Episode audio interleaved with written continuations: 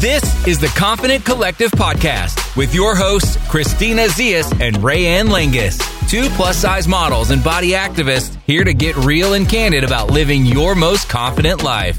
Get ready for powerful conversations that will leave you laughing, motivated, and inspired. Welcome back. Me and Christine are just looking at each other. Are you going to start? Am I going to start? I'm starting. Welcome back to the podcast. All I have to say is get your pen and paper out um for this episode or your phone where you take notes because there are so many good takeaways in this episode. It's madness. Before we get started, I got to say, I am dying to know what bed frame you and Steve got because your stories yesterday were killing me. And more importantly, I love how we just always talk about Steve and his shenanigans and what he does. It brings me so much entertainment. Oh my gosh. For those of you that don't know, Steve and I just moved and we're on the hunt for all this new furniture and we needed to get mattresses.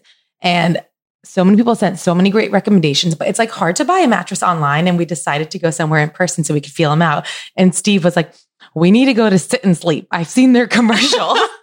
and like they're the ones that have the commercials that are like, you're killing me, Larry. So we go and we actually had to lay on this bed and they mattress match you. This seems like we're going back to like the 1980s because I feel like everyone gets their mattresses online. I got we mine went back to the 1980s for sure. I felt like that. The store looked like it was from the 80s Oh as well God. too. Um, but we found out that Steve and I both need firmer mattresses. And the funny part is, is that Steve somehow talked into getting to spending thousands of dollars on a bed frame that massages you and elevates you and like can lift your feet up, can lift your head up. And it was just so funny. I'm like, Steve, this guy is like definitely like upselling us like crazy. And the guy was like, Well, do you want the Ferrari bed frame or do you want the Ford bed frame? Steve's like, I gotta have the Ferrari bed frame. And Steve is someone who like doesn't spend money like that at all. Like the guy has not bought anything. He's been wearing shirts from the bag for a whole year. He hasn't bought new clothes. He hasn't bought new clothes in a decade. The only clothes that he has bought are ones that I have purchased for him or that my family has given him for Christmas. So he doesn't spend money like that. So the fact that he wanted this Ferrari bed frame so badly was so funny. So you got the Ferrari bed frame. it's coming, baby. oh, I'm it's actually coming. jealous. My bed frame is the worst. It's so squeaky. It wakes me up every single night. Oh. Well, I'll keep you guys posted on this one. But speaking of money, that is something that we have just spent a lot of money on.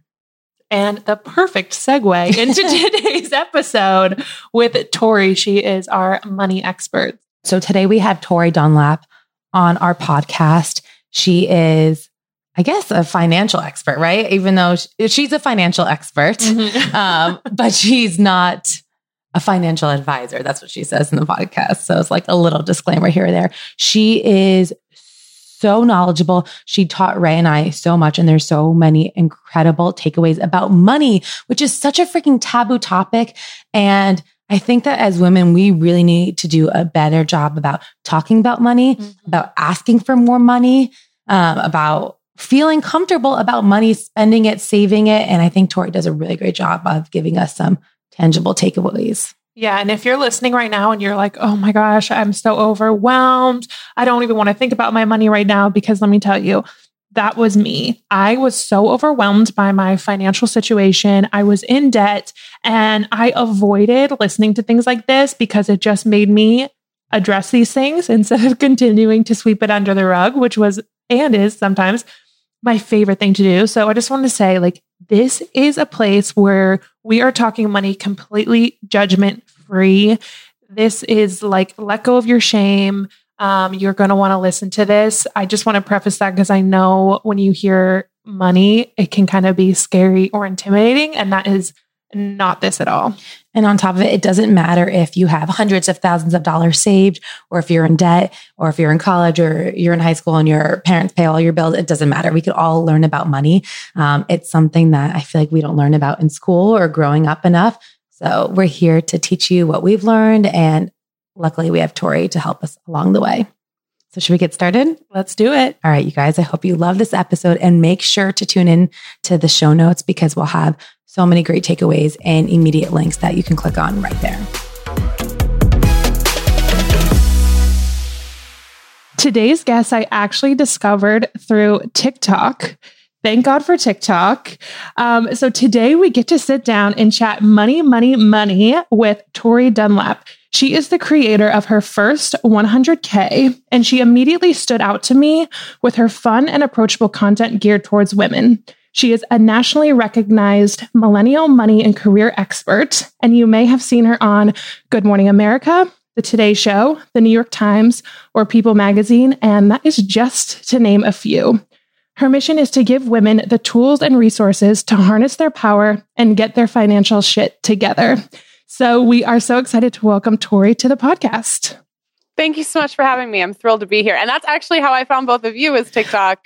So I don't know if you know this. I was following oh, I think both of you for a really long time. And then you reached out to have me come on the show, and I was a little starstruck. I was like, what? Oh, oh my gosh. I had no idea. We're so yeah. flattered. Thank you. We're like, oh my gosh. Sure. I was very flattered. I was like, they're reaching out. All right, let's do this. Let's have a conversation about personal finance. So no, I'm really, I'm stoked to be here. Oh, thank you oh so much. Gosh. I love that. Gosh, TikTok is just, you know, bringing people together. Sometimes it's a really ruthless place, but other times it's good. yeah, I've, I've been, how I feel about all social media. So true. I've been telling Rayanne, I was like, I am so excited for this conversation with Tori. I feel like money is such a taboo topic and yep. women are so scared to talk about it and we shouldn't be at all. Um, so we are so stoked for this conversation. We can't even tell you. Amazing. Yeah. And that's one of the reasons why I do what I do is because we've been told our entire lives that money is taboo, right? We're told that it's gauche or it's impolite to talk about money. And really, what's happening, right, is that's the patriarchy's way of continuing to stay in power. Because the old straight white guys who already have money are the ones who are talking about money. And they're also the ones continuing the narrative that not talking about money is, you know, or talking about money is rude. And so, us, you know, women, people of color, any marginalized group, right, you're, you're wondering, how do I get ahead? How do I start having these conversations about money realizing that you've been told your entire life that it's impolite. So, yeah, I think it's mm-hmm. our, our best form of protest is having conversations about money and getting financially educated. I love that. So, to kind of get started, you're kind of touching on it already, but how did you, can you just give us a quick background of like how you got to where you are, like where your passion for this came from, and just fill, fill our listeners in on who you are and how you got to where you are? Yeah. So, I was lucky enough to have a really great financial education growing up. So, I actually started my first business at age nine. I owned vending machines, the kind where you put a quarter in, you get a handful of candy out, the gumball machines.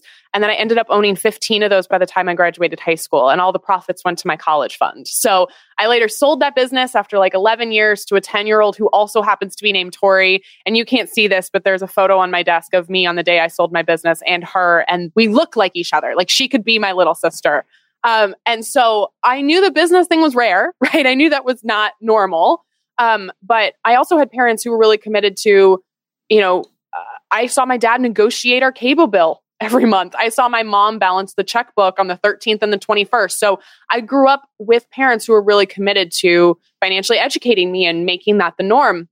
And I graduated college thinking, okay, everybody has parents who do this, right? Everybody knows how to manage their money, how to pay off debt, how to, you know, invest. And of course, I realized very quickly that that wasn't the case. So I graduated college in 2016 and was kind of coming into womanhood and coming into adulthood in Trump's America and was realizing that I was the friend all my friends were coming to for advice and guidance around money. And it was also, like I said earlier, like our best form of protest of having that financial education, having resources around feeling financially confident can mean that you start transforming your life and you're able to, to transform the lives of others. So I started her first 100K on the side of my nine to five in marketing a little over three years ago, and then hit my 100K goal of saving $100,000 at age 25. Went on a crazy Italian road trip with my best friend, was on Good Morning America when I came home, and then two weeks later quit my corporate job to run my business full time. So, yeah, it's just been the craziest journey, and it's really confirmed for me, especially with my success on TikTok, that like there is a need for this and that women want and need the financial education. There's just not enough people talking about it. Yeah, that is so true because why you really stuck out to me was when you said like your parents taught you how to manage money and that was always something in my household it could not be different. I was mm-hmm. just telling. Christina before we got on for in my house, money was always a source of fighting about money, my, you know, spending too much or not having enough. So Right. I had to like realize that my mindset about money was it equals conflict. It's never there's never enough. And so therefore I for a long time and I'm still like working on this but would just not want to deal with it. I would just sweep Right. it under the rug. And you have such a cool approach that I think no matter where you're at financially, women can come and know it's like judgment free and Totally. Figure their money shit out, as you say. Yeah, and I think I I know that it was a privilege to have that financial education. Like there's so many so many people who come to me with that same relationship with money because yeah, their their parents didn't have didn't have the best relationship with money. And so um I I'm really committed to you know creating a space, a no judgment, no shame. There, we already feel so much judgment and shame as women. Like the last thing we need is more shame and judgment about money. And so I think that with the privilege of the financial education I did have came a responsibility, a responsibility to have these conversations and to educate women about money and to do it in a way that didn't make them want to run away. What are some things that you think you learned growing up that maybe most people aren't taught? yeah. Um, fun stat is that most of our money habits are actually cemented by age seven. What? So Oh shit. Yeah. Isn't that crazy? so when you start thinking about that, right, and it's like cue the Robin Williams gif of like it's not your fault, right? But like Mhm. it it isn't. It's so much of how we grew up, and so you know, I I had parents again who you know talked to me about like I remember like my earliest money memory was me saving to go to Annie the musical.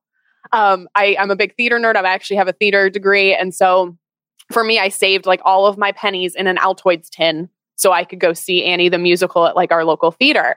And that was part of the discussion from very early on in my childhood was like, if you wanted something, you know, uh, either ask for it for Christmas, but until then, like you save the money to to be able to buy it yourself. And so I learned that really early. I also, I mean, we were having conversations about how to correctly use a credit card when I was probably 14 or 15 before I even had one. It was very much like if you don't have the money for it, you don't put it on a credit card because that is a loan.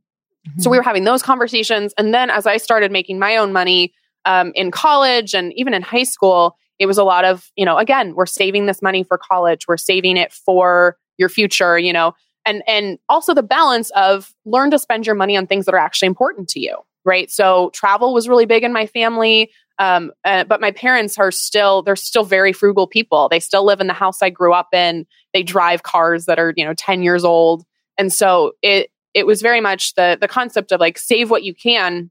And also money is meant to be spent but hopefully on the things that you actually like and bring you joy. And and that's one of the big things that I've taken into my own work because a lot of these personal finance experts Dave Ramsey are like the reason right that you're you're not rich is because you spend too much money on coffee or avocado toast or you know whatever. And one that's not true right? The math doesn't work out two it implies right that that you you can't have fun right? That money is only meant to be saved and hoarded and that you can't use it to actually spend money on things that you like. And three it doesn't acknowledge the systemic issues of you know 1 trillion dollar student debt crisis pay gaps all of those sorts of things. And so that's one big thing i think that my parents taught me that i've taken into my work is is making sure yes save money but also like money is also meant to be spent on things that you actually like that can better your life right now It's so funny thinking about that because like as you're talking, I'm I'm I've never really thought about money as like in my childhood or how I grew up. Mm. And so many me- memories came to mind. Like I remember the first time I spent money, I was probably like five or six years old and it was Tooth Fairy money. And my I bought a Barney video, like Barney's camp Yeah. from Century 21. And I remember my Oh my mom being like, Are you sure you want to spend $20 on this video? And having a, like, a legit conversation in Century 21 and being like, Okay, but if you spend it, then you're not going to be able to get anything else. So just make sure that's how you want to spend your money. And I, that's so clear, like that, that, Yeah. that memory.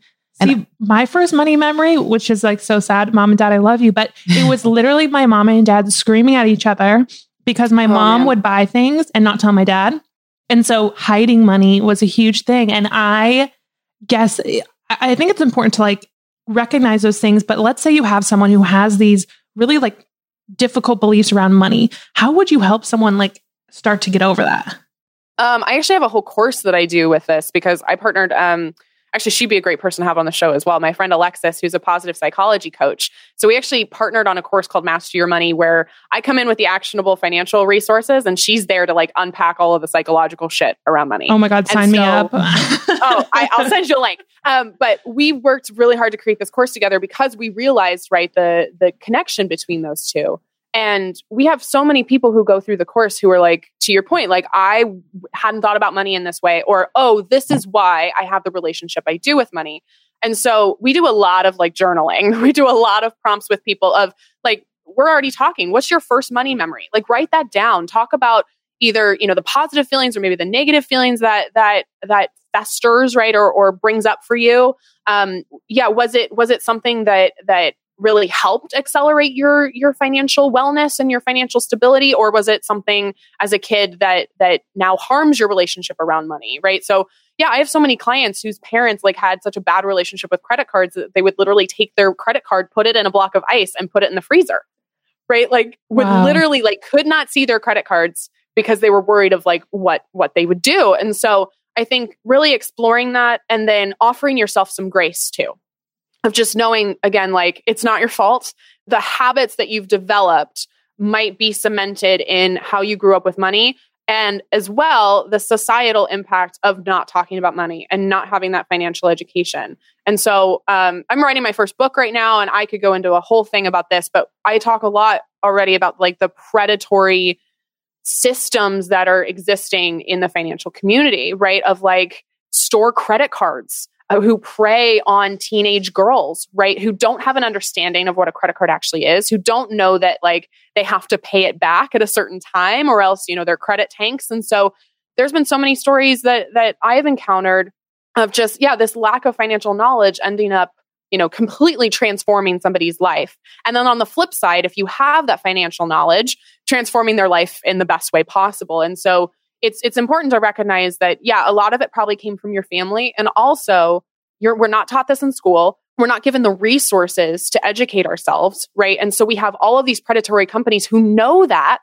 And especially with women they know that we largely didn't have these conversations. And so they're they're preying on that and profiting from it. So offer yourself some grace like there's a there's there's a lot stacked against us that is so true. And thinking about store credit cards, they are so dangerous and it is so predatory. It makes me sick. I worked in retail so for so many years and you'd get like bonuses for opening up a credit mm-hmm. card. And I mm-hmm. never would want to open up credit cards for people. And I would have like management being like, oh, like, you know, you, you really should try and like work on your credit card goal. I'm like, no, that is not a goal I want to work on because this is terrible. People aren't getting out of it. Like we're scamming people.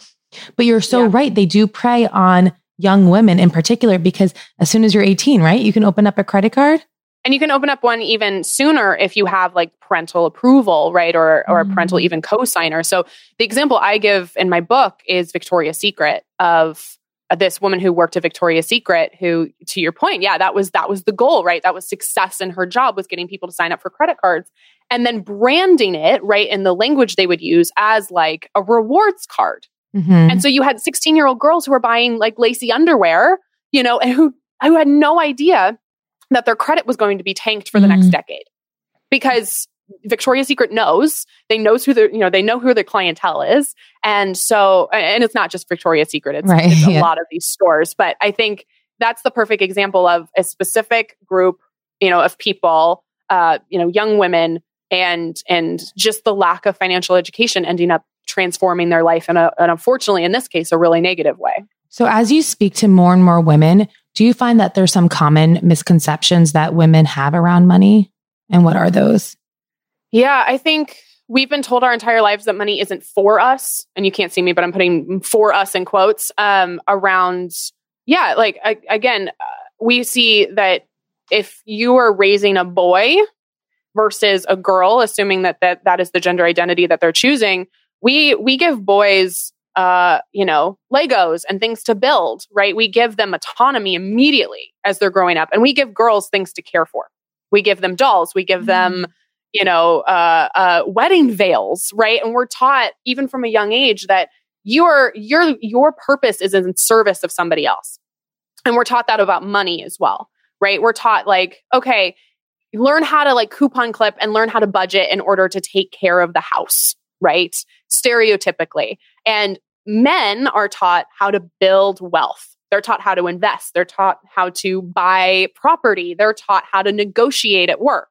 And so uh, these these again societal norms continue to enforce in us that money isn't our area. Wall Street is like the most masculine place. There's very few women who work there. Their their symbol is a bull, right? It's very masculine. And so when you're thinking to yourself, okay, money isn't for me, right? Or oh, I'll, you know, I'll get my budget together, but that's that's all I need to do.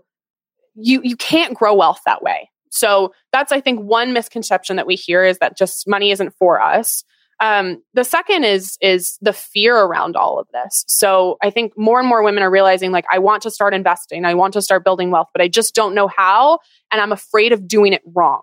Like I mm-hmm. hear that all of the time, and actually that's the number one reason women don't invest. I'm scared of doing it's it just wrong. Fear, mm-hmm. right? Fear yeah. of doing it wrong. And again, that's the lack of education, right? And the lack of of seeing women represented, you know, on Wall Street or you know, building wealth through investing. And so that's what I'm really I'm really trying to do is unpack all the bullshit while also giving you actionable resources of like here's what an IRA is and here's why that's a smart you know tool for investing here's the difference between a stock and a bond because we also uh, you know when you do start learning about investing it it's not the basics you just everybody assumes you already know what a stock is or already assumes you know what a 401k is and so um yeah i think making money less intimidating is really really what i was put on this earth to do well, with that said, though, because I feel like a lot of our listeners are probably like, actually, I don't know what a stock is or sure. a bond or an IRA. Can you just give us a quick little money vocabulary?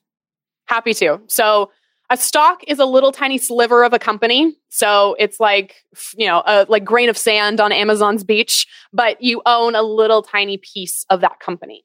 A bond means that you actually are giving a loan to either a company or a government. So you are earning money via the interest that they are they are paying in you or you loaning them money. So um, I am not a financial advisor. That's my legal disclaimer. But typically, a financial advisor will tell you that when you're younger, you want to be more invested in stocks because you have more time, right? You have 20, right. 30, 40 years until you need that money in retirement.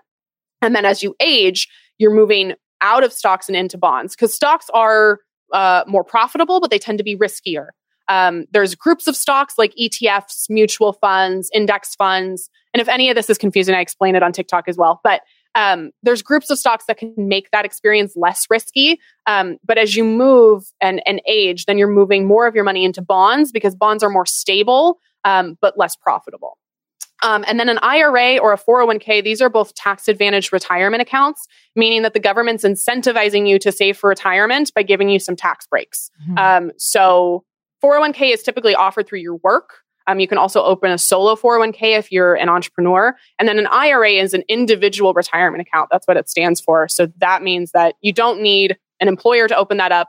Almost anybody can open up an IRA. And so those are two basic, basic options around saving for retirement or investing for retirement, really. Speaking on retirement, because I think that's so important because it feels so far yeah. off, but like it's not. Do you no. have, for I guess, touching on someone, do you have any tips for like a freelancer, the best maybe account to open, what percentage they should be putting in since they don't have that kind of like set up and that matching program from their employer? Yeah, so I like to say personal finance is personal. Ultimately, it depends on your goals. It depends on, you know, are you paying off debt elsewhere? What does that look like? Um, but a good option for a self employed person is an IRA um, or what's called a SEP IRA. Um, that's SEP IRA. It is um, a self employed plan. So if you're an entrepreneur, and actually if you're a side hustler too, you don't have to be a full time entrepreneur to open up a SEP IRA. Um, and then there's different contribution limits for both, meaning like this is the maximum you can contribute. Um, so one of the reasons why I hit my 100K as fast as I did is I had a 401k through my nine to five job. I had an IRA and then I had a SEP IRA with my side hustle earnings. So either an IRA, a SEP IRA, or a self-employed 401k are all great options. Um, and then really, I mean, retirement is the biggest expense of our lives. And I wish that we talked about it more like that mm. because yes, I'm 26. Retirement's probably pretty far off, but I'm also thinking to myself, okay, I have I have to sustain myself as many years in retirement as I do working, right? I'm l- roughly going to work for probably 35 to 40 years. Damn. And if you're retiring at 65, let's hope we live to like 95, right? You've got 30 plus years that you have to sustain yourself not working. And they're probably going to be really expensive because you're getting older, right? You have maybe more health insurance costs and that sort of thing. So, beyond sending yourself to college, beyond sending your kids to college, beyond buying a house, it is the biggest expense of our lives. And I want 65 year old me to have the most kick ass retirement. Like, I want her sitting on a beach, you know, in Palm Springs, drinking Chardonnay with lunch and like flirting Yes. with her Pilates instructor. Like, that is what I want. And if I am going to give 65 year old me that, that means that yes, I enjoy my money now. I travel, I buy a bunch of plants, I, you know, enjoy my money, but also at the same time, you know, making sure that 65 year old me is going to be okay. So that's how I kind of motivate myself and my younger clients around saving for retirement is like, yeah, take care of present you, but you also need to take care of future grandma you who's going to be kick ass and amazing. Okay, that is so true and so amazing. And honestly, I feel like I'm hearing my dad a little bit too. He's a financial advisor. So he'll always be Oh, like, cool. Christina, do you know how much retirement costs? Blah, blah, blah, blah. And you know you can't rely on Social Security, blah, blah, blah, blah. So, anyways, are there some kind of like rules and guidelines people can follow? Like, I feel like I don't even know what they are, but I've heard like, oh, maybe you should spend only like 30% of your money per month should go to rent or X amount of money should go to savings. X amount of money should go to like entertainment and fun. So like, are there, I know you said like personal finances are personal, but are there like some guidelines that people should follow? So I don't go by a percentage because again, like everybody's financial situation is different. Mhm. But as far as saving money, what I what I've done in my own life and again what I do with clients is like it should feel a little sticky. Like it shouldn't be you afford you can afford everything that you want right now, but you also shouldn't be completely depriving yourself. So that's a medium that you kind of have to find over time. So for me personally, when I was working a nine to five job, that ended up being about 27% of my take home pay was saved, which sounds is, is a lot for most 27% you were saving. 27% of just my nine to five salary. And were you so that- living at home or were you living on your own? no, I was paying $1,500 for my Seattle apartment. So, and still going out to eat and still doing all of those things. And I think at the time I was making 70,000 pre tax. And this is the other things. Like, I'm happy to talk specific numbers. Mhm. Um, so I, yeah, at, uh, my take home pay was about 27%. And that was enough where I felt like, okay, I can still go out to eat, but I just can't go out to eat all the time, right? I can't go out to eat constantly. And I can still save money, but it's not like, yeah, I'm putting, for me at least, like all of it away. So it was a happy medium. So that's what I do with clients is it like, it should feel a little sticky. It should be like right in the middle. Um, the, the experts say that the goal eventually is to get to 20% of your take home pay just saved for retirement, Mhm. which is a really hard number, I think, for most people to, to get to. That's really potentially unrealistic for a lot of people, but that is your goal over time. That's not necessarily right out of school or, you know, while you're paying off debt, but that is something to aspire to is that hopefully at, at some point in your career, you're making enough money where you can put aside with hopefully an employer match about 20% of your take home pay um, invested for retirement. Wow, that's such, such fun. I I don't think I've heard anyone talk about it like that. So I'm just like, oh, so many good takeaways there. I feel like all of this can be overwhelming. Let's say someone is in debt or like where do they start? What would you say is the place to start? Because there's like so many things like, oh my God, I gotta invest. If I have credit card debt, if I would pay off credit card debt, what would- Student loans. student loans. What is your like where where should someone start? I love this question. Number one financial priority is an emergency fund. Number one. I don't care how much debt you have. I don't care if you have tens of thousands of dollars of student loans. Like you need an emergency fund. And obviously, we're recording this during COVID, where it is more important, I think, than ever to Mm. have an emergency I got So- chills. it is it is like do not pass go do not collect $200 until you have an emergency fund for me that is at least three months of living expenses for a while you heard a lot of financial experts say like a $1000 and then proceed to pay off debt but i mean it, again this is covid has proven that $1000 is not going to get you very far Nowhere. So- yeah. Mm. at the bare bare minimum i would say mo- one month of living expenses is your first goal but really try to get to three months of living expenses before you proceed to to the other financial steps that needs to be in a high yield savings account i'm happy to send you the one i recommend for the show notes but that is so important because your average bank is earning you like pennies in interest. And if the money's just going to sit there, which is what we want with an emergency fund, it needs to be working harder for us. So it needs to be in a high yield savings account. Wait, can you just tell us real quick what is the high yield savings account? Yeah. Yes. So it is an online account um, that is literally the same as like a brick and mortar bank. So whether you're at a local bank or a national bank, like, I don't know, Chase, Wells Fargo, it is just more interest. So like a Chase Wells Fargo account is going to give you like 0.01%. Yeah, it's terrible. It's like absolutely BS. Yeah, and as of you and I's conversation right now, it's about a high yield savings account is really over 0.5%, which okay. doesn't sound like a huge increase, but you go from 0.01 to 0.5 or 0.6, mm-hmm. and that's a that's miles better, right? So again, if the money's just going to sit there, that one of the easiest financial changes you can make to immediately earn more money is just moving your money to a high yield savings account or getting started in a high yield savings account. And then the kind of financial game plan after that. So you have your emergency fund, then you need to pay off your high interest debt. So that's typically credit cards, payday loans. Um, payday loans are a whole other conversation, but the average payday loan in this country is 400% interest. Wait, what is, I don't even know, I don't know what a payday loan is. Oh, so a payday loan, um, they target, again, predatory financial practices. They typically target low income um, people of color. Have you ever heard of like I don't want to call them out by brand name, but it's easiest to do this, like a money tree or like yeah. a check cashing place. Yes, yeah. So oh my gosh, yes. Okay. Yep. So if you go in, right, and you get a payday loan, the idea, right, is that, oh, I just need a loan to my next payday. But Got typically, it. what happens, the majority of people who are actually taking out payday loans, this is a recurring thing. Mm-hmm. This is not mm-hmm. like a one time emergency. This is happening every month. And so the average like student loan in this country is about four to five percent. The average credit card is still super expensive, but that's at 15 to 30. These payday predatory loans are at 400%. no. Wait, is this like the loan shark that like is that the other name for loan shark? Kind of similar. Yeah. Okay. We're, we're, throwing everybody under the bus on here. no, it's just I'm calling them out. I you love it. No, but that's absolutely terrible because it's like you need money and, and you're being so taken advantage of.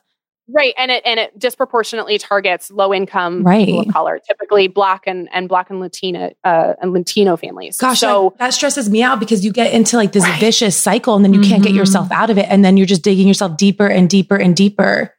And that's why this financial I'm gonna go on a full on rant here, but this is why this financial advice of like, you're not working hard enough, right? Mm-hmm. Or like if you wanted it badly enough, you'd just make it happen or like the American dream is available to everybody. It's just not true mm. right? And then you have these predatory, you have these predatory companies who prey on on people who are already struggling right and yeah so you know, opening up a credit card when you don't know you know what what the what the parameters are taking out a payday loan with 400% interest like this this changes your life forever and it's so hard it's like you know throwing sand into a hole you're trying to dig yourself out of so yeah, that's that was a whole other tangent. But yes, mm-hmm. I think it's it's again important to talk about personal finance of not just like how, but the how we got here, right? All of the systemic issues, all of the the ways that that we haven't been financially educated.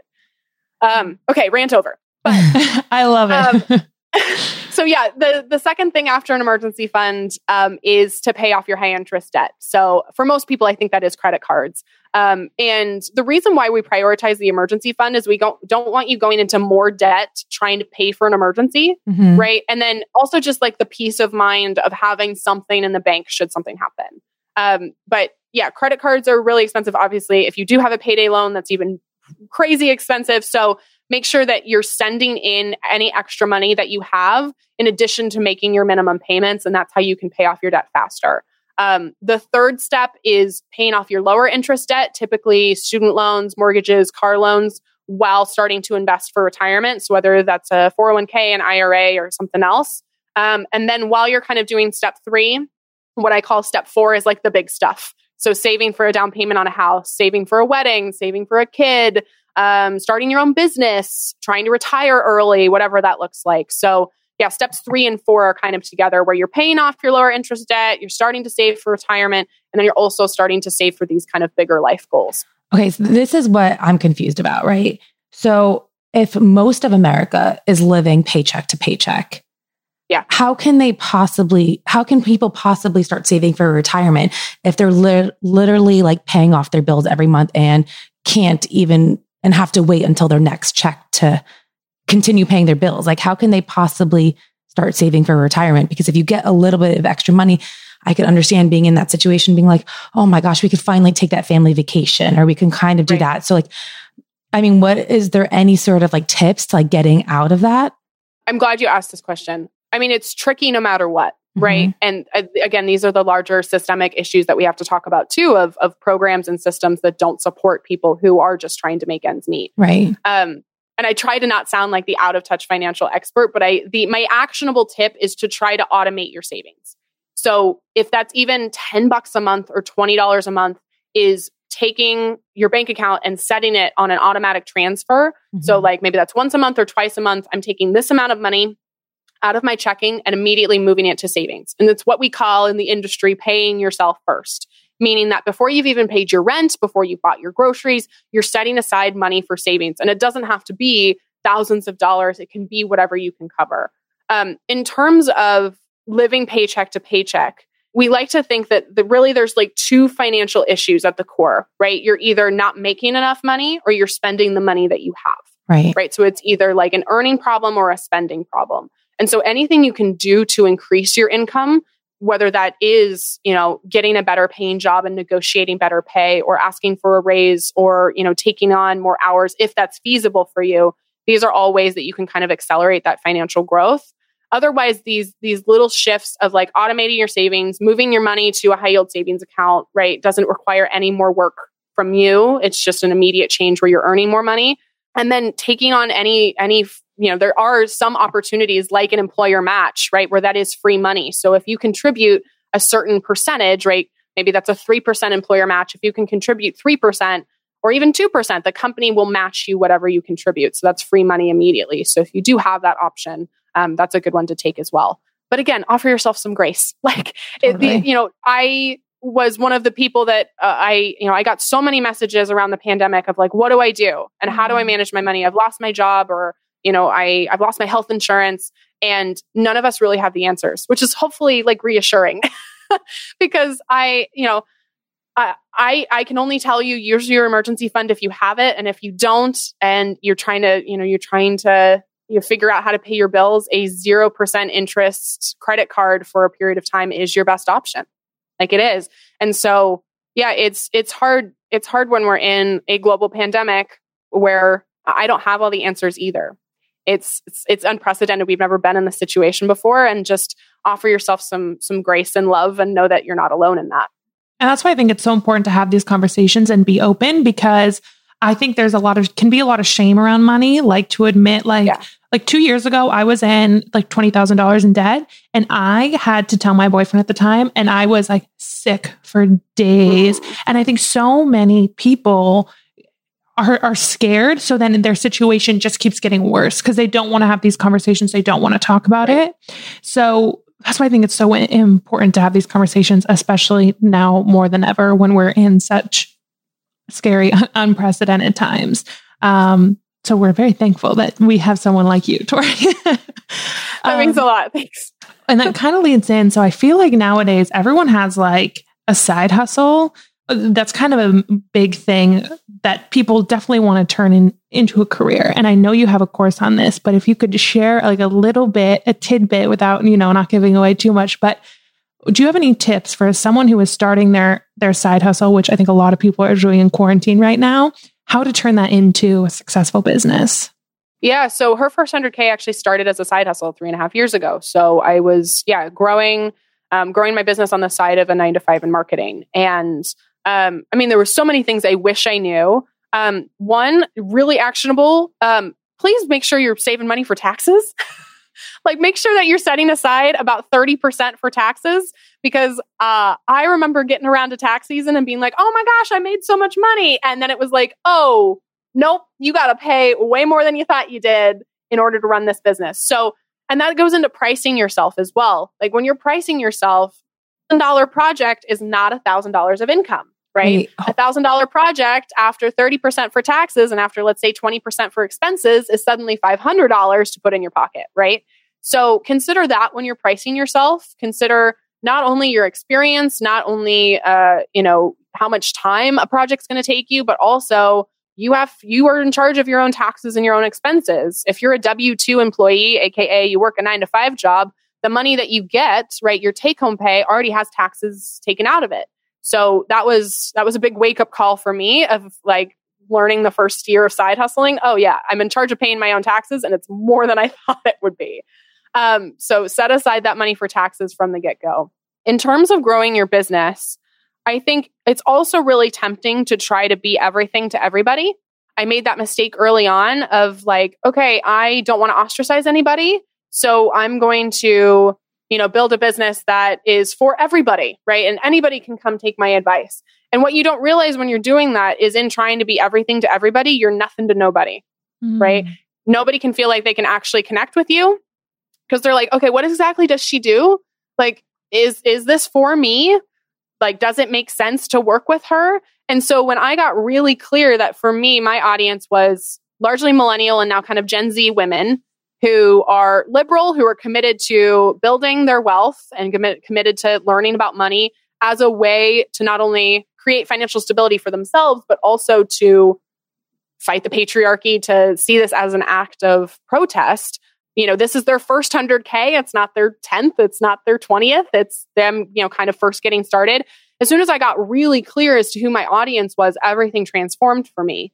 And so that's that's something I wish I, I heard more people talk about is like really being clear on who your audience is and and not trying to appeal to everybody because you want everybody's money, right? You want everybody to be a customer, but actually not being potentially like controversial or not, you know, taking a stand on something and not being really clear as to who you're serving actually makes it really hard for people to connect with you in an authentic way. Yeah, and I think that translates into like any business or into like any totally. type of side hustle that you're doing.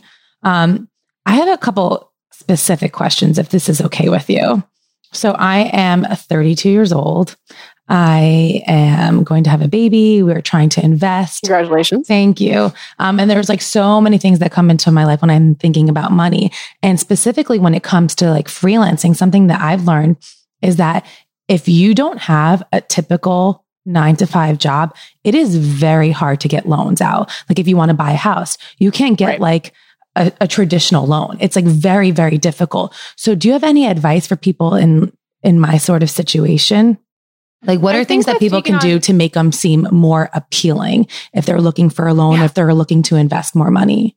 Yeah, I think I think it's with um, mortgages, don't you have to have like three years of like income? Yes. It's something like that. And it, because, yeah, I'm. It's so hard. And you have to prove your income and it has to be three years right. of consistent income. So you could have made like 200 grand one year and you could have made like 60 grand and then you could have made like 500 grand. But if they don't see that consistency, if they don't see like 10K coming every month, it doesn't matter how much money you have in your account which is like so confusing because I'm like, I have money, take my money. Like I want to buy something. and it's been like really challenging. And I, have I'm like, it, God damn it. Yeah. Right. And I have a lot of, I've been speaking to a lot of people who are in this situation and it's just very, very hard for freelancers who have, uh, who don't have a typical, you know, W 2 or nine to five job. Yeah. Um, honestly, if I'm being honest, and I'm happy to look into it for you, I don't know if I have a workaround right off the top of my head because mm-hmm. it's something that I don't, I rent, I don't own uh, property. And it's something in the back of my mind too of like, okay, well, if you want to buy something, you got to wait two more years. so I think the biggest thing, if, if you're trying to take out a loan, um, and you know, like maybe it's in two years you want to buy a house or, you know, you, you have goals of doing that. Anything you can do to boost your credit score right now is going to be amazing. So there's three components of a credit score your credit history, which is basically how long you've had credit for. Typically it's like when you've opened your first credit card or when you took out your first loan. That's that's, you know, so if I did it 7 years ago, I have 7 years of credit history. So that's part of it and that's kind of out of your control, right? Because it's like whenever you whenever you started it. The second is are you a reliable borrower? Meaning, do you pay your bills on time and in full, mm-hmm. right? Are you carrying a balance on your credit cards? That's a no no. Are you not paying your bills on time, right? So if you can get uh, get to the point where, yeah, you're not putting anything on a credit card that you can't afford. You're making sure you're submitting all your payments on time and in full. You're not just paying minimum balances. Um, that can help boost your credit score. And then the third that I wish more people talked about is what they call credit utilization. So what that means is like if you have a $10 or $10,000 credit line on a credit card, if you're utilizing under 30% of that, you're considered to be a responsible borrower. Meaning you're not putting more than $3,000 on that credit card. And if you can do even less, like 10%, then that's that's even better. So, a great way to boost your credit score is to ask your credit card company for a credit line increase and then just don't use it. So, if you're at $10,000 credit line, ask for something like 15, they'll probably give it to you because they want you to spend more money and then just don't spend any more money. So now if you're spending $3,000 on that credit card, but now you're at a $15,000 credit line, suddenly your credit utilization rate is a lower percentage. So I've gotten to the point where I only utilize about 3% of my credit. So I could spend hypothetically like I think seventy to eighty thousand dollars a month on my credit cards. That's my credit lines for all my credit cards, but I don't, right? And so in doing so, your your credit your credit card companies are seeing you as a responsible borrower, meaning that you're you're not maxing out your cards every month. So wow, you Those know, are establishing credit tips. early.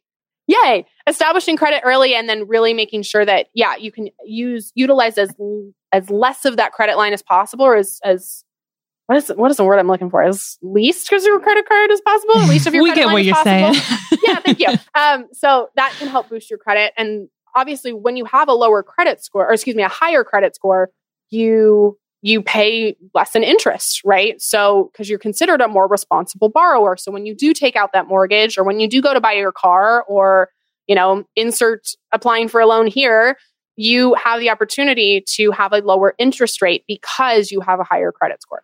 Wow, that is so interesting. I've never heard about credit utilization. I think that's what you called it, right? And for me, I'm just like, okay, if my limit is 10 grand and I'm able to pay it off, that's totally fine. And I never realized, like, I, I, mm. I didn't even think, I feel like that's a very like sneaky and tricky. And how would people know that? They're predatory. Yeah, that's super messed what? up. When you spend more money on credit cards and when you go into debt, guess who profits? It's the credit card For company. Sure. So they don't want you to know. They don't want you to know. God, this is all so fucked up. What I the know. hell? Wait, is there a goal credit score? Like, what should we be aiming for? So 850 is like creme de la creme. Um, my mom has. She's an 842 credit score. Wow, damn girl. Which is like pretty much you can't really get to 850. Right. Like if you have a credit card. Yeah. yeah, yeah, yeah. It's like, and you have to have like typically a credit card or a line of credit to build credit, right? Right. So um, but my parents don't carry credit card debt. They're really good about that. So yeah, my mom has, she brags about it to me. She's like, yeah, 840, no big deal. Um, so I'm at, I mean, the last time I checked, I'm like at 801 or 802, which I'm super proud of. Typically anything over, I think it's now like 700 to 750 is considered like pretty much excellent. Mm-hmm. And I think the good ratio is like 650 to 750. I'm trying to remember right off the top of my head. So aiming for like over 700 is a good goal over 750 if you can manage it. May I ask you something? Um, why sure. can you not close credit cards? Oh, to, to for it to hurt your credit score? Yeah. Because that seems super messed up too. Them. Yeah. So um, let's say that you're trying to close a credit card that you've had for seven years. Let's say that was your first credit card. If you close that credit card, then let's say you only got a credit card two years after that, then your credit history is five years instead of seven. Does that make sense? Yes. So it like erases so your credit history. It oh. shortens your credit history, thus potentially affecting your credit score. Okay, so, so that is why. Yeah. So, I mean, you will recover, right? And especially if it's a credit card that you didn't have for a super long period of time.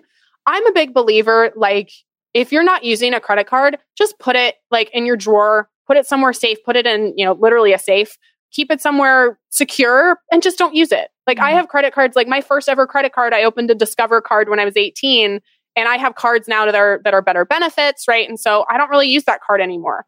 But I still keep it in my wallet. It's still there if I need it. It's just it's just not active and I don't cancel it because that was my longest form of credit history. So if I did cancel it, suddenly, you know, I've lost a year or I've lost two years. So that's one of the reasons why it's just kind of a blanket rule of don't cancel your credit cards.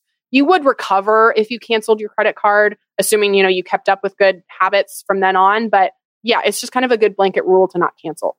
Okay. Yeah, that's what I've always heard. I never understood. So I'm so happy that yeah. You said that. We're uh, like biting at the bit to ask you so many questions. I know. Literally, I this is what I do. I could sit here for three hours and answer all your questions. So happy to. What are your thoughts on money and in relationship to taxes? So, for example, we live in California. Um, state income tax is one of the highest here. It can be up to like 13%. Yeah. And so sometimes I'm like, and I've been hearing about like this mass like exodus out of California, people moving to Florida or Texas where like state income tax, where there is none or like the taxes are so much lower. Kind of, what are your thoughts on that? And should people, How, young like millennials, like be thinking about that when they're choosing a place to live? Um, I'm not an accountant, so that's my legal disclaimer. okay. But um, I think, yeah, we are seeing like an exodus, especially when more and more people are working from home. It's right. like, well, why would I pay $2,500 for a Bay Area apartment if I could go get an entire house in Indianapolis for that much money? Right. And I live in Seattle, which is, yeah, one of the top 10 most expensive cities as well. And I mentioned already, but I pay $1,500 for like a 650 square foot apartment, which is actually cheap in Seattle. Mm-hmm. So, yeah, I mean, I think that the, the issue, right, is like when you leave a California, you know, an LA or a Seattle, what happens is you, yes, you're paying less in taxes, but you're potentially making less money too. Right. Because if you're moving to, like, again, I'm just picking on Indianapolis for some reason, but like, let's say it's Indianapolis, right? Your cost of living is a lot lower, but in, in, you know, taking that, that advantage, you're also potentially losing some money, um, with taking a job, a lower paying job. So um, but if you if you can work from home at a you know a, a company that's based in a higher cost of living area, or you can do remote work, yeah, I mean, I'm having that dilemma a lot where, you know, I want to start traveling. I want to go to places that are going to cost me less money um, because now I can, I can work from anywhere. I am location independent. So why would I keep spending $1,500 to rent in Seattle? So um, I don't know if I have an answer for you, but it, there, there is that kind of trade off, right? Of like, okay, if you move to a lower cost of living area, yeah, you're saving on rent, but hopefully you're either keeping your job, right? Because then you might lose some of the benefits of working in a bigger city. For sure. Yeah, I think it's I think it's something that a lot of people are thinking of right now, especially with mm-hmm. COVID, just trying to like rethink their lives. Oh, I for sure yeah. am. I'm like, what uh, uh, how much do I pay to live here? And now that right. everything is from home, I think yeah, it's making a lot of people rethink where they're at. Right. Well, and for me, I I had a lot of international travel planned this year. Uh, yeah, and I was supposed to be in Australia and New Zealand right about this time, and like that didn't happen. And so, yeah, I'm doing the like, okay, if I can't travel the world, I'll travel the United States. For you know? sure. Like I'll sit up in an Airbnb in New Mexico for a month. Because why not? Why not? You know. And so, uh, yeah, this is all we. I could talk to you, to you both about this later, but like, I'm going like, okay, do I spend the money to rent in Seattle and then also spend roughly that amount of money to rent an Airbnb somewhere, right? Because I have my stuff here, I have all of that. So, yeah, I mean, I'm thinking about this too of what makes sense, especially in a world where we literally don't know what tomorrow's going to bring between murder hornets and wildfires and oh the election gosh. and everything else. So, yeah, it's really hard to plan right now, financially, emotionally, socially. It's hard to it's hard to have any sort of concrete life plan right now. It's so true. And I, I mean, you have so many amazing courses, and I saw you have something, a free course on emotional spending, on curbing emotional spending. Can you just talk a little bit about that? Because especially yeah. right now, I feel like we're spending less money in certain ways, we're spending more money in other ways. Um, so, what is emotional spending, first of all? it's me buying a $75 pregnancy pillow at the middle of uh, quarantine, even though I'm not pregnant and not planning on becoming pregnant. Wait, really? See, that sounds mm-hmm. smart to me. That's all I'm saying. Oh, I mean, it was like best purchase of my life, but it was like, I mean, it was 100% to emotionally cope. And I mean, that's the first part that I talk about as part of the course is like sometimes that is necessary. Other times you are spending money on things that like you, you know, maybe the Starbucks every day brings you so much joy. Or maybe the Starbucks you buy every day, you don't even taste anymore and is out of habit or routine. Right. And so emotional spending is all about like, what are the things that are triggering you um, to, to spend money? And all three of us, I think, are curvy women and we're in the body positive movement as well. It's very similar to relationships with like food or your, you know, your wellness or anything else, right? As it's like, do I have an impulse to do this or to do that? And, and at the same time, recognizing like you're perfect just the way you are. And it's okay to, it's okay to do some of those things, right? It's okay to eat if you're hungry. Um, and so it's okay to spend money, like if you think that's actually going to make your life better. But there's so many times where I am bored and I go and I eat food because I have nothing better to do. I feel like that's the And story of my life. yeah, it's the same thing with spending money, right? So, um, what we do in the course is we just walk you through kind of like some questions to ask yourself before you're making a purchase of like, yeah, is this thing actually going to bring you joy? How many times are you going to use this thing, right? Like, what's your cost per use? And um, really giving you permission to, of course, keep spending money, but to spend it more mindfully because you worked really hard for that money. You worked really hard to earn that money, and I don't want you spending it on bullshit that you don't care about. I want you spending your hard earned money on things that you actually like and that actually bring you joy. Um, and yeah, I filmed it during COVID. So there is, you know, the element of like, of course you're going to be emotionally spending right now. Of course you're going to be emotionally eating. Of course you're going to be emotionally doing a lot of things. So again, allowing yourself grace and then also just at least being more mindful of when you're doing that and if there's there's a more healthy swap that you can make. Okay. And that's one of your free courses, correct? Mhm. yeah, I'll send you the link. if Yeah. want We'll permission. put the link in the show notes because I think at the very least, that's something that we should all be taking. Mm-hmm. Yeah, I think it's it's really important because it's really easy to get caught in the like add to cart like cycle. Oh my Right, where gosh. like, so Oh, I'm so just buying easy. this thing and I'm buying this thing and I see this ad on Instagram and I'm buying this thing and yeah, it it can get really potentially out of control to the point where yeah, I, I never I'm never going to tell you to not not spend money because that's not sustainable. That's not fun. That's not what I'm about. At the same time, I don't want you spending your money on things that you don't actually like. Gosh, I need to stop not- my 3 a.m. purchases. She is the queen of waking up in the middle of the night and online shopping. Yes, it's it's especially during COVID. I don't do it as much anymore, but like in the fir- from I would say from March to June, um, I, Hmm. I think I was newly pregnant and I couldn't sleep anyways, and I would wake up and just order things, and then honestly, things would arrive at my door and be like, "What the heck did I even buy?" Like not even knowing what this Amazon is just the worst because and the best at the same time because. They got all your information. You don't even have to add to cart. You could just do buy, Buy now. now. now. so yeah, I Yeah, I need this think- course is what I'm trying to say. Yeah, and I think if that is you, and that's how I've kind of advertised the course of if you're at the end of the month and you're like, where the fuck did my money go? This is for you. Um, Sign me up, baby. Also, do you sleep with your do you sleep with your phone in your room? I sleep with my phone pretty much like to my ear to my cheek. I, it is terrible. I don't go to sleep without, I listen to podcasts to put me to sleep.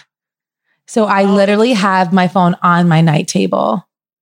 Wait, right Tori, next to my head. my bathroom. In your bath. Wait, I need. What's the? Tell us about this. yeah. Why is that a Oh, terrible I read thing? um I'm going to get it's cancer an and Arianna die. Huffington. Well, the Arianna Huffington inspired it. I don't know if you guys know her story. So obviously Huffington Post. Mhm. She was running herself so ragged. She, she wasn't sleeping.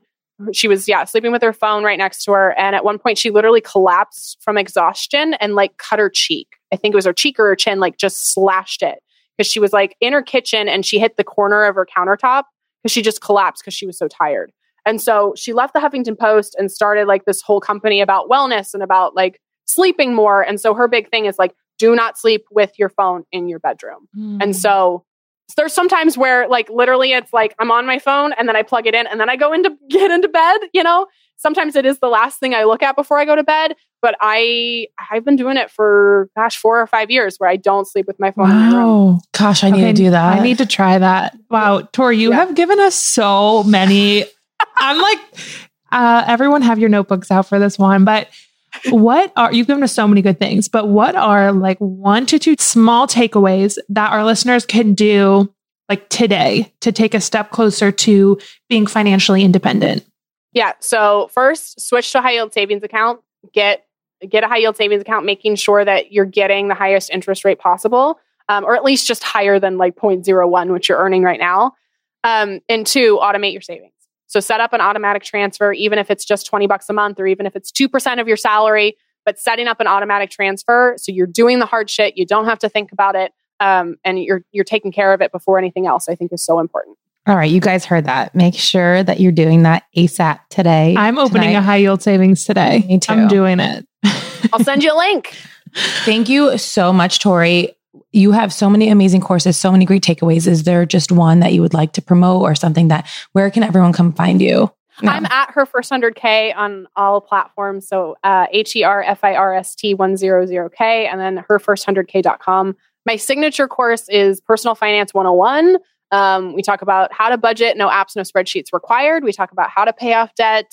um, your retirement account options and more detail about those. And yeah, it's my favorite. It's it's just kind of the signature cover all personal finance basics. So um, yeah, I'm on Instagram and TikTok. Those are my two primary platforms. Slide in my DMs, come say hi. But thanks for having me, both of you. This has just been so fun. No, we appreciate it so much. And we hope that for our listeners, you guys really learned a lot because I know I just learned so much. I feel like I have a to do list of things to do. Same. That was so many good, tangible takeaways. I'm like, oh, fired up about it. Yeah. Thank you so much. And you guys, for everyone listening, make sure you tune into the show notes because we'll have all the links um, to everything that Tori discussed. Thank you so awesome. much, Tori. We really appreciate it. Thank you. And thank you both of you. I think I think it's really um it's really easy to um how do I put this kindly? To create content on the internet that is very superfluous around certain certain concepts or around fashion or lifestyle and I think both of you make really amazing, beautiful content that also has a message and that also is like meaty content. And so I really appreciate that. I feel like there's so many creators out there that are just like posting pretty photos on Instagram and being like, okay, I called it good. And I love that both of your content is so beautiful and it's also just so mission oriented and so committed to like actually giving people resources and information. So I just so appreciate both of both of you guys' presence online. Oh, oh. you're so sweet. Thank you. Thank you. We're just girl crushing on each other all around. oh my gosh. well, thank you again, Tori. This was incredible. And hopefully we will chat soon. Sounds great. Thank you so much for tuning in today. For more information on this episode, check out the show notes on our website, theconfidentcollective.com, and find us on Instagram at Confident Collective.